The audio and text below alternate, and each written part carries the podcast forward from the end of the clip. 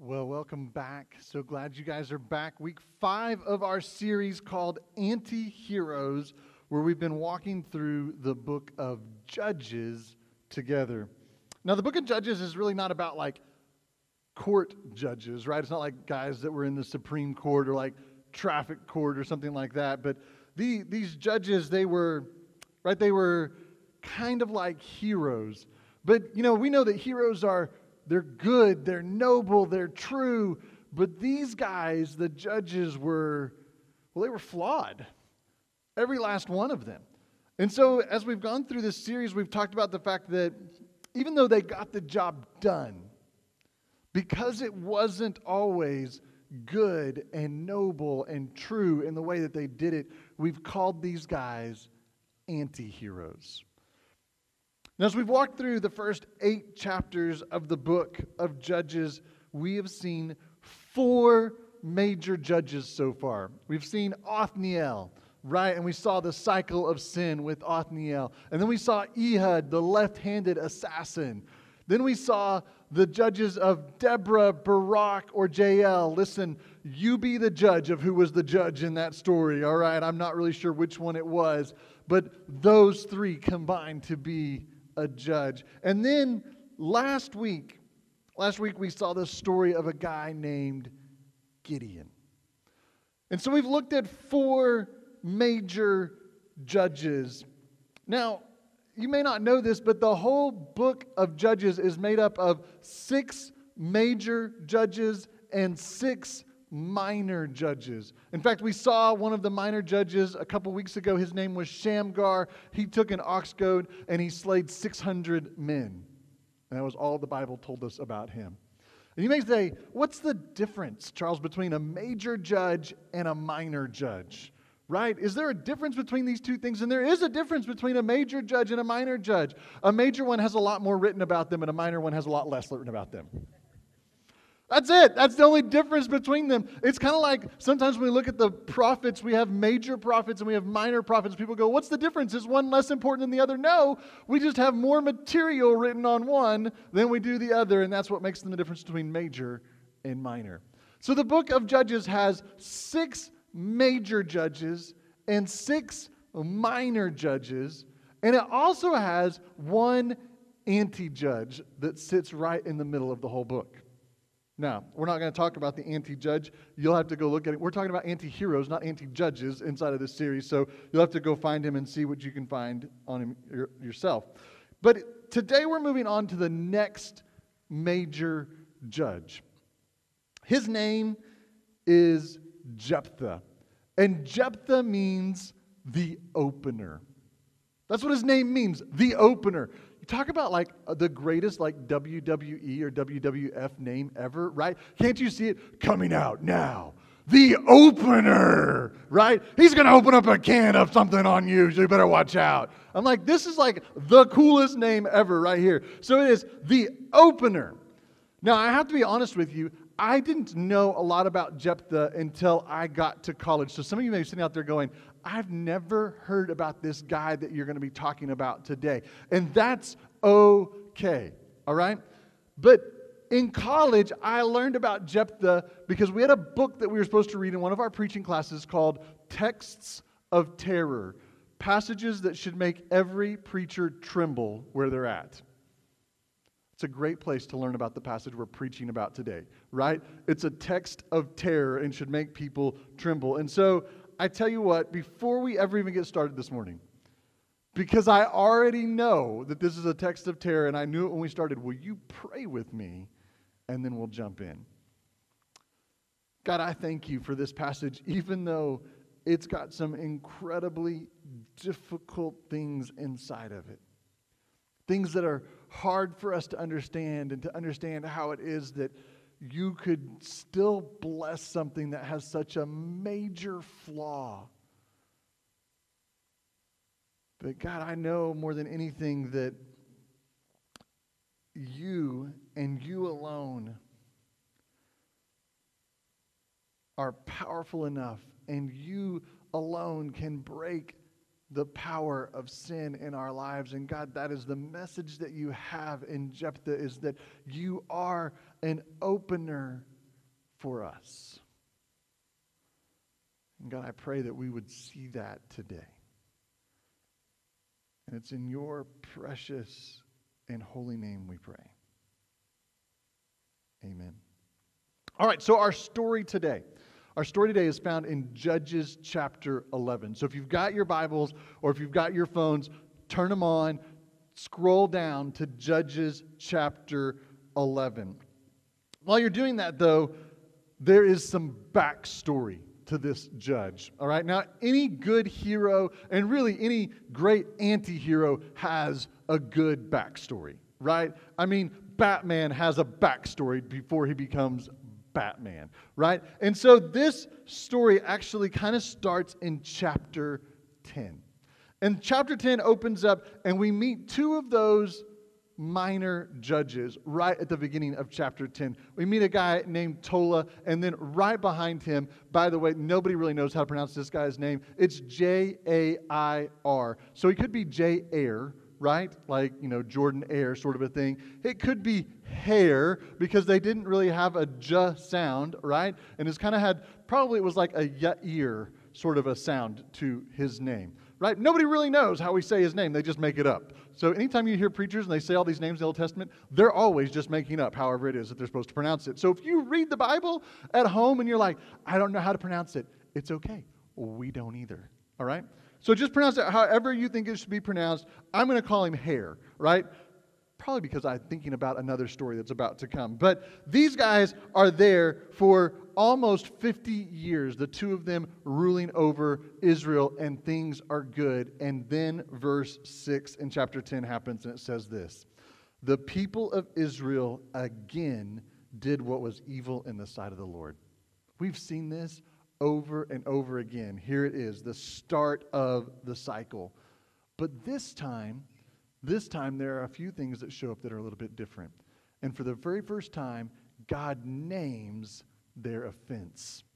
Read on down in verse six. It says, because they served the Baals and Ashtaroth, the gods of Syria, the gods of Sidon, the gods of Moab, and the gods of the Ammonites. They even served the gods of the Philistines. And then you could almost just underline this one in your Bible, because it says they forsook the Lord and did not serve him. They served all of the gods of all of their enemies around them, but they forgot about Yahweh, the one true God. And so God gave them over to those gods. In fact, before long, he not only gave them over to those gods, he gave them over to the people who worshipped those gods, and they became enslaved by all of those enemies who surrounded them. And it's just as we've talked about before, where the cycle goes, that they abandon God, and then he sends them into bondage. The people of Israel began to cry out. But this time, God responds differently. Look with me at verses thirteen and fourteen. He says, I will save you no more. Why don't you just go and cry out to the gods whom you have chosen over me? Why don't you let them save you in the time of distress? Wow. So God said no. He told them, I'm not going to send a deliverer this time just because you cried out to me. I'm not doing it anymore. He said, I see what the pattern is. I know what's going on here, and you don't really care about me. You just don't want to be in your current situation. And the people, for the very first time in the series of cycles, the Bible says that they turned and repented. They put away all of the idols that they had been worshiping, and they began to worship God. And it just so happens at the same time that they make that choice and decision, the Ammonites, the Ammonites gather together on their border and are about to invade Israel. In fact, verses ten through eighteen said that the leaders of Gilead, which is one of the Israelite tribes, gathered together, and they said this. It said, and the people... Who is the man who will begin to fight against the Ammonites for us? And if he comes, he shall be head over all of the inhabitants of Gilead. And that's the backstory to where we're at before our hero, our anti-hero, shows up on the scene. Because it's almost as if in direct response to that question, who will show up, that eleven verse one comes onto the scene. And the answer is, now Jephthah, the Gileadite, was a mighty warrior. Jephthah, the Gileadite, was a mighty warrior. One commentator that I read phrased it this way. It said, Jephthah was a brave hero. A brave hero. And so as you read through this, you're like, that's the guy. It's like in the movies when you see all the backstory and the scene cuts and they like introduce some new character, you're like, mmm, that's important right there, right? You're like, that guy, he's important. He's going to be the one that answers the question about what it is that they just asked. And so we have Jephthah, and we have already seen that he's a Gileadite. And you're like, what in the world does that mean that he was a Gileadite? Well, let me tell you what it means that he was a Gileadite. What it means is, is that he came from the tribe of Manasseh. Manasseh was one of the guys who got a double portion, right? There were two sons of Joseph. Joseph, the same guy who rescued the entire family of Israel when he moved his other eleven brothers into the house of Egypt, where, by the way, he was number two guy in control. Manasseh was his oldest son. And so this group of Gileadites come from that, and Gilead, right, was Manasseh's oldest son. And he's the one who founded this area and took on this land. In fact, the whole region that this tribe was in was called Gilead. And it meant the hillside with lots of testimony or witness. In fact, it was the place where they had witnessed God do miraculous things over and over again because God was faithful to this people. Jephthah's dad was Gilead Junior In other words, he was the head of the clan. He was the one that was in charge, had been passed down. You don't just get the name Gilead for kicks and giggles. It's not like any other name that you're just like, well, we think this sounds good. No, it meant something. It was passed down specifically. And Jephthah was his son. But then we find out that there's a problem. Right after we hear that he's this brave warrior, we see these words. It says this, but he was the son of a prostitute. If ever there was an oops attached to somebody's name, right, in the Bible, this is probably it right here. Uh, he's mighty, but, you know, I can only begin to imagine what that line carried as far as weight in Jephthah's life. The Bible doesn't tell us that the affair that happened with the prostitute was before or afterwards, but we know that there are other sons that exist. And those other sons come from his wife. And so we have Jephthah, who is the illegitimate child. In fact, if you're a Game of Thrones fan, he's like the Jon Snow of the Stark family, right? In fact, Jon Snow is run off to go join the Night Watchmen, and we find that Jephthah is run off by his family as well. Now, their reasons were anything less than honorable for why they ran Jephthah off. In fact, we find in verse two, it says that they drove Jephthah out and said to him, "You shall not have an inheritance in our father's house, for you are the son of another woman." So Jephthah left. Did the only thing you really could do in that moment, he left. And it says that Jephthah left for a place called Tob. Tob literally means a better place. Yeah. He left for a better place. He did what any of us would do. right? If our family or our friends or whatever is toxic around us, then we're probably going to leave and go find a better place. And that's what Jephthah did.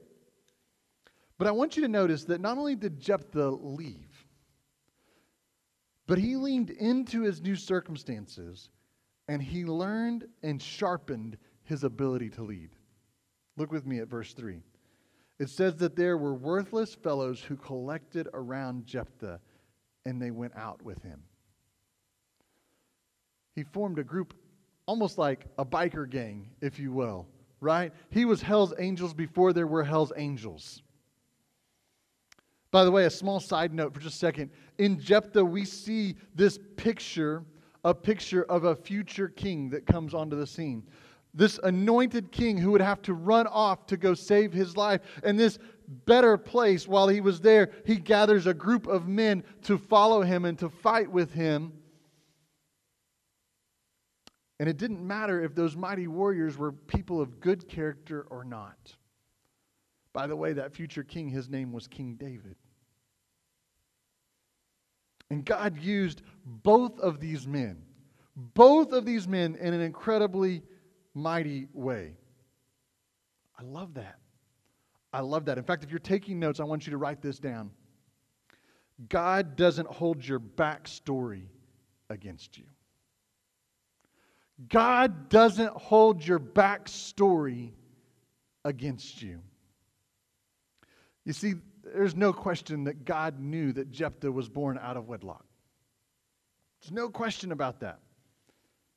But it didn't change God's intentions about how he wanted to use Jephthah. God knew that he had been running around, leader of this biker gang, if you will. And to be honest, I don't know why God chose to use Jephthah. But I do know that it tells me that Jephthah's backstory is just that, a backstory. But you know, there was a time in Jephthah's life when it wasn't his backstory. It was his current story. Right? There was a, a moment where he was going through all of those hardships. You know, I think I would be ignorant to look around this room and not think that there's some of you that you're probably in your backstory right now. You're in the midst of a hard moment.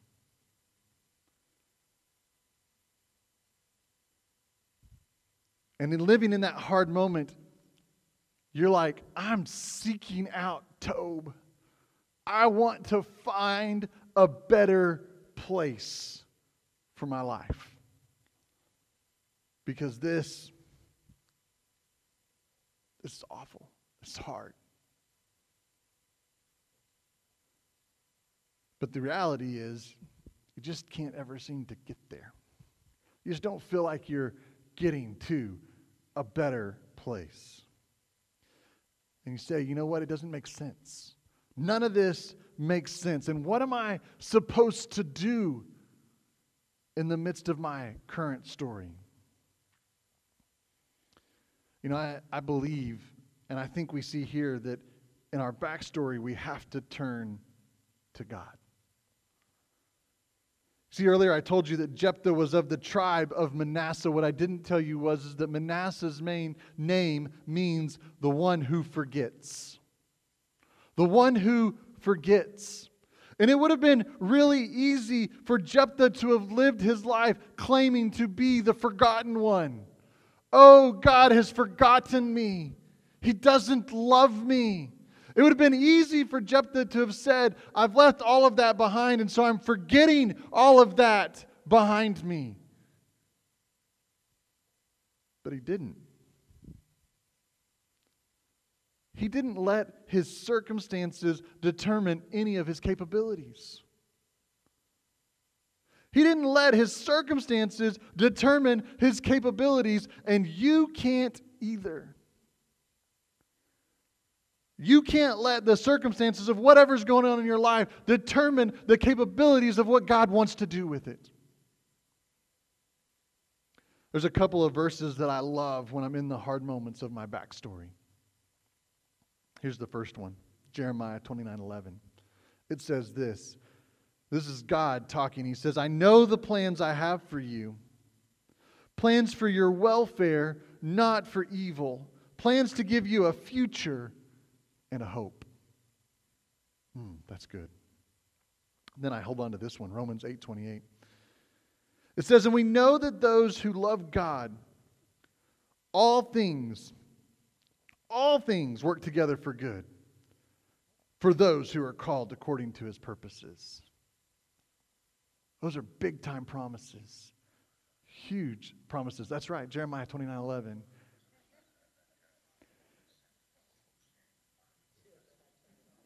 I love it. We'll listen for just a second.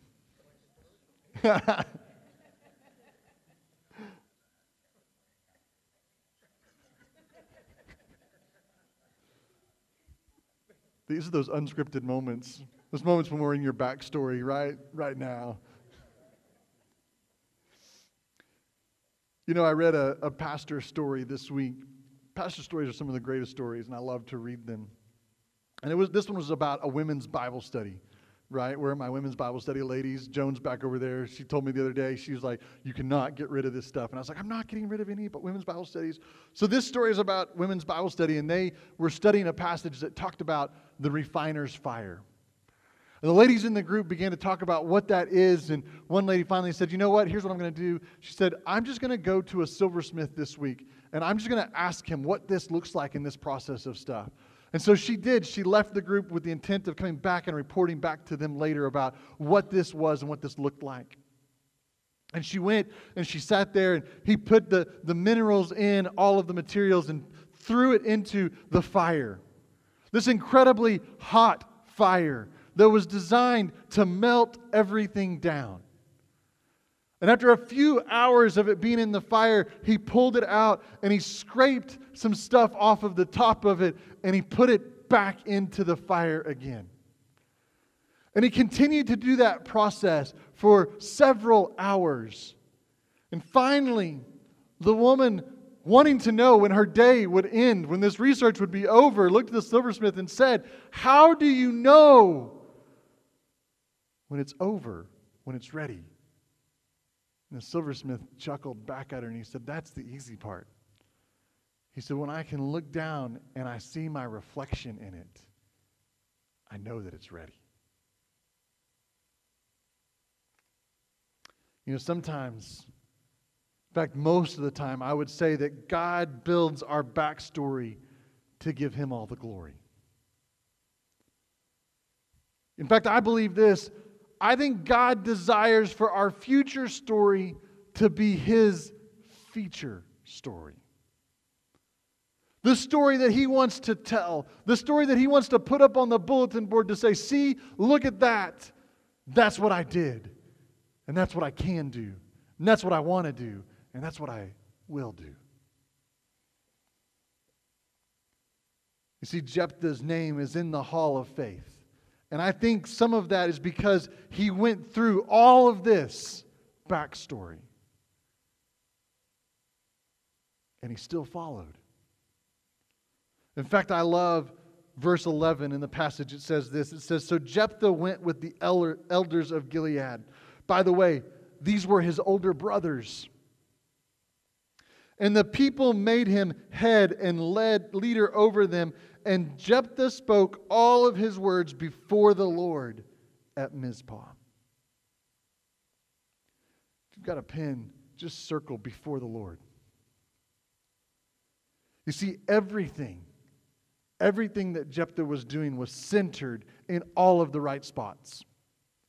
God was the one that was being honored, and he was laying out everything before the Lord.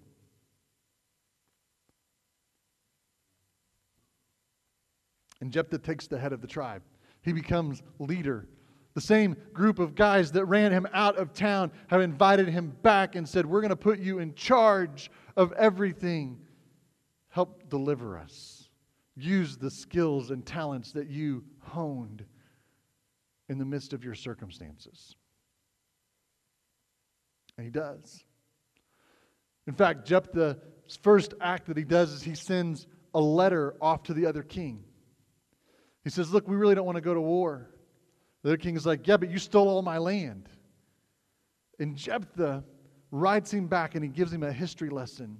In fact, you could almost go and see the same story played out in Numbers chapter seventeen that Jephthah records. And he sends back to him and says, listen, it wasn't really your land that we took. In fact, we took great measure to move around all of these different kingdoms and not to do anything to them. But the Amorites, not even the Ammonites, the Amorite king came against us. And Yahweh, our God, took them down. And he gave us this land. And I love the little poke that he makes to him. Because in, as he's concluding, he says, listen, you serve a different God, so you should just be happy with whatever it is that your God gives you. We're happy with what our God has given us. Oops. What happened was the Ammonite king set up for war. In verse twenty-nine, it says that the Spirit of the Lord was upon Jephthah. Man, everything was great. But you know what I find? I find that at my greatest moments is where my biggest defeats usually happen. When I think that I'm at my strongest, I'm usually at my weakest. And right after verse twenty-nine, verses thirty and thirty-one happen. It says this, it says, and Jephthah made a vow to the Lord. And he said, God, if you will give the Ammonites into my hands, then whatever comes out from the doors of my house to meet me, when I return in peace from the Ammonites, it will, it will surely be yours, and I'll offer it up as a burnt offering.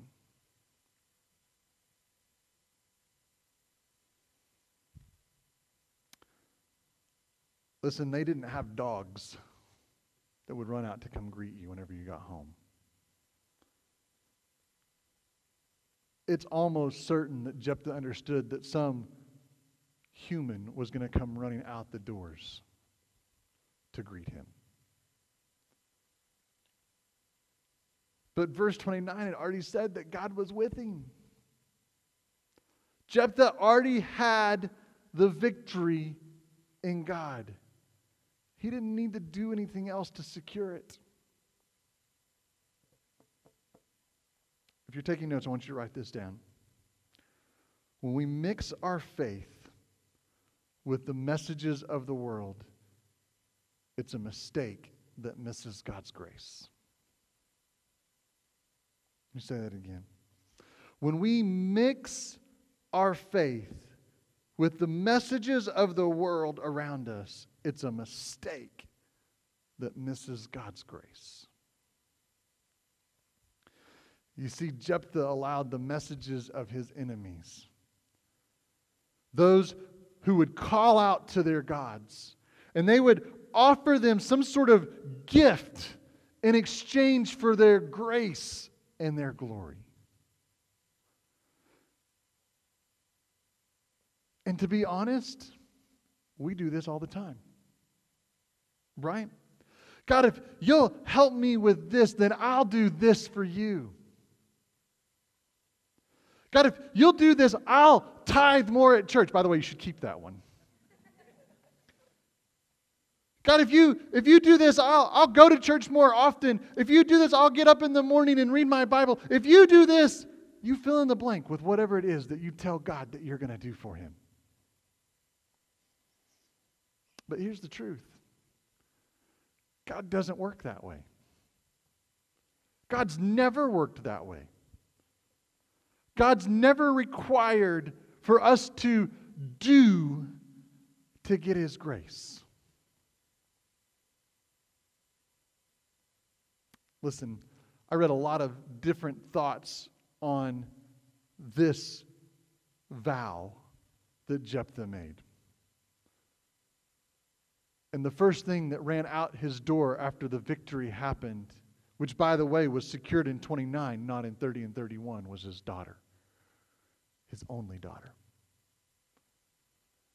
And the Bible's not one hundred percent clear on how it is that Jephthah kept his vow, other than the fact that his daughter says, yes, I'll will do whatever it is. And I don't know if it's that he offered her up as a burnt offering, and that's what happened, or there are some that argued that this is an and/or sort of a thing, and he offered up a burnt offering, and he sent her off to be like the first nun of all time. And she served God for the rest of her days. But effectively, he ended his family line. It was done.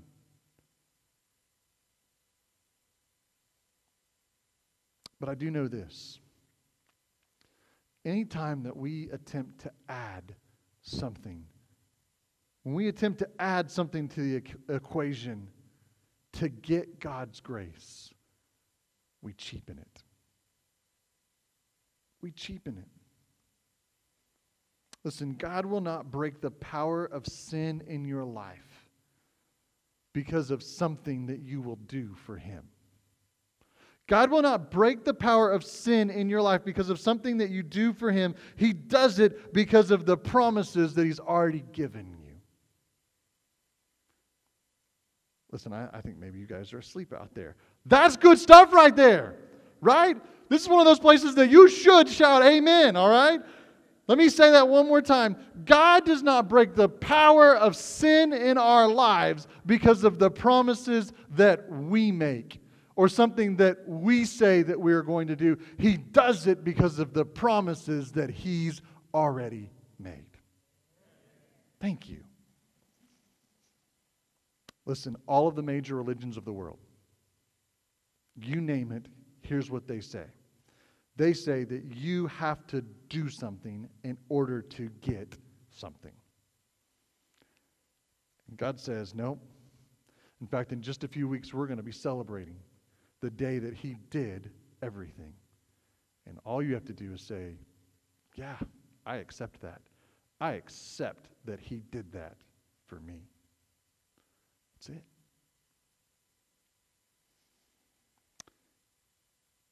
Listen, God did not keep His promise of victory with Jephthah because of what Jephthah offered. In fact, in fact, Deuteronomy, just a little bit after in Numbers where he quoted this entire backstory, in Deuteronomy we find out that offering up a human sacrifice is detestable to God. But you know what? It's not really any less detestable when we try to add anything to what God's promises are for us either.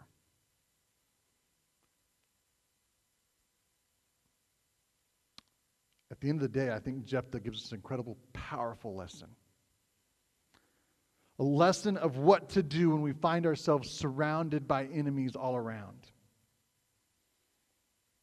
And whether that enemy is sin in our own lives, or whether it's our family, or it's the world around us, and here it is, is that we must trust God's promises.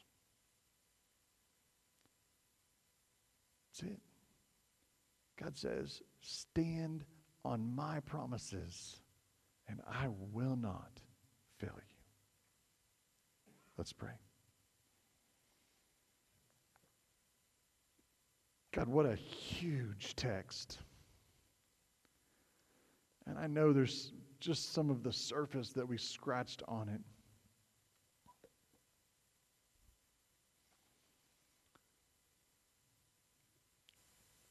But God, those promises that exist in your book are not for two thousand years ago, and they're not for somebody else, but God, they are for me.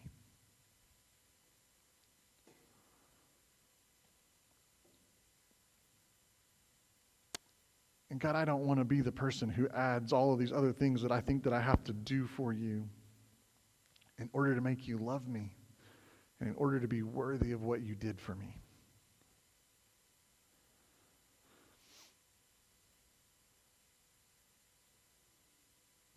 God, help me to trust your promises.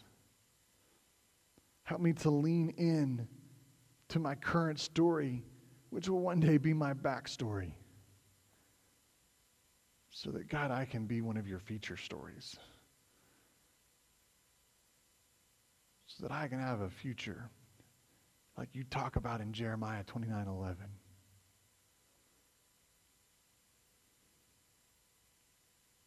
Maybe you're sitting here and you would say, you know what, I've never put my trust in any of God's promises.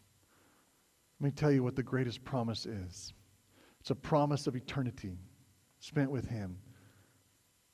And it comes at the sacrifice of your own life. You say, wait, what are you talking about? See, Jesus says, follow me. Follow me. Give up everything else and just begin to follow me and make me the one who's in charge of everything. And my promises will be yours. If you're sitting there and you're like, you know what, I've never, ever said to Jesus, I accept that. I'm willing to do that just to gain your promises. At the end, I'll be in the back. Come talk to me. Come say, Charles, I don't know what it means to have God's promises in my life. And we'll start with the first one. Father, we just again give you glory and honor for today as we continue to worship and honor you. In your name we pray.